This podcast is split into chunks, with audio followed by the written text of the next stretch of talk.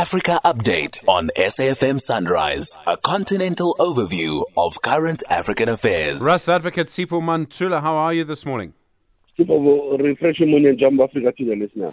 In Niger, this idea that the former, well, I don't know, the, the democratically elected president of Niger, Mohamed Bazoum, could now have to face charges is a big issue. Stephen, this is a big issue yesterday in Niamey. It was the talk of the town that the President Bazoum will be tried for high treason and undermining state security. These charges came from the military generals who were saying that uh, he have actually undermined them. He has went on to even want to justify military intervention. The, the citizens are saying that he has taken or he has stolen the resources of, of Niger to his own account. So he might be even also be punishable for this offense. But as you know, Stephen, there are still talks out there between ECOWAS and the military junta to how will they deal with this before they can go on the independent justice system. Because that is what is coming out of Niger now, that we have sanctions, we have the talks going on, but also we have this transitional justice that has been pushed by the junta against the former uh, president who has been under military uh, house arrest for almost three weeks now. And then in Ghana, Ghanaian opposition leaders say the president mustn't uh, prepare towards deploying Ghanaian soldiers. What's this about? Stephen, this is the members of opposition who are sitting in the Foreign Affairs Committee conveying that the Ghanaian parliament has not also engaged on this matter openly, like other nations have also engaged in passing resolutions. They are pushing uh, President Akufo-Addo to say that he lets the mandate and, and firmly they say they want uh, that military intervention is not an optional course of action.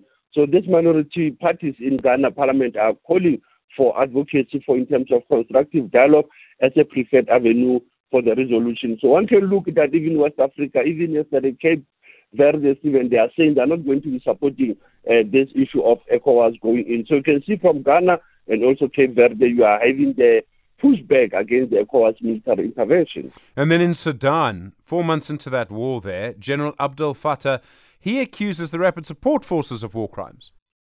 Stephen, this happens, as you know, today, 15 August, since 15 April, it's almost four months, uh, 120 days since the conflict erupted in Khartoum.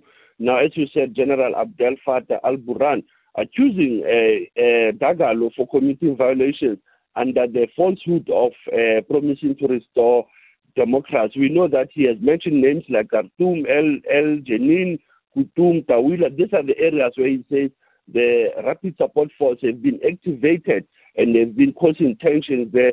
We know, Stephen, there have been many reports coming from the Human Rights Commission, I mean, from the Human Amnesty International, Human Rights Watch, the UN, the AU, but it seems that for four months now we've been talking the same talk about the challenges that are facing Khartoum as well as Sudan with these two confrontations by the two army generals.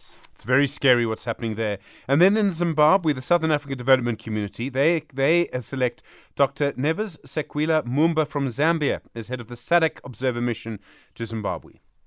Stephen, remember that even if there is a, a SADC summit going, I mean, taking place in Angola, yesterday they took opportunity to select uh, Dr. Nevers uh, Mumba from uh, Zambia to be the head of the SADC Observer Mission. That Observer Mission, Stephen, will be launched only on Friday, uh, this coming Friday on the 18th of August. That's where we will understand the number, the size, and shape of this Observer Mission. SADC also do this under their governing uh, principles uh, of elections of 2021.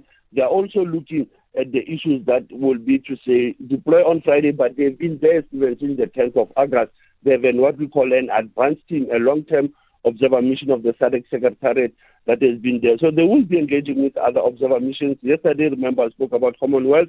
We know that the AU is there, the EU is there. So it will be important to look at this group of observers that will be there for Zimbabwe decide. Uh, we are counting down still, and it's almost eight days to go before Zimbabwe goes to the harmonized elections. And then in our archive, you're taking us back to the 15th of August, 1925.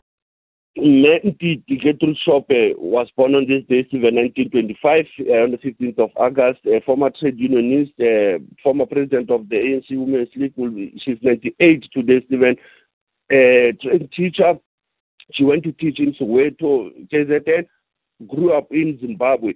This is one of the women who was in parliament in 1994. Asante sana, Russ Advocate Sipho Mantula, thank you very much indeed. Back, of course, tomorrow, more news from our continent through the day here on SAFM. 20 minutes now to 7.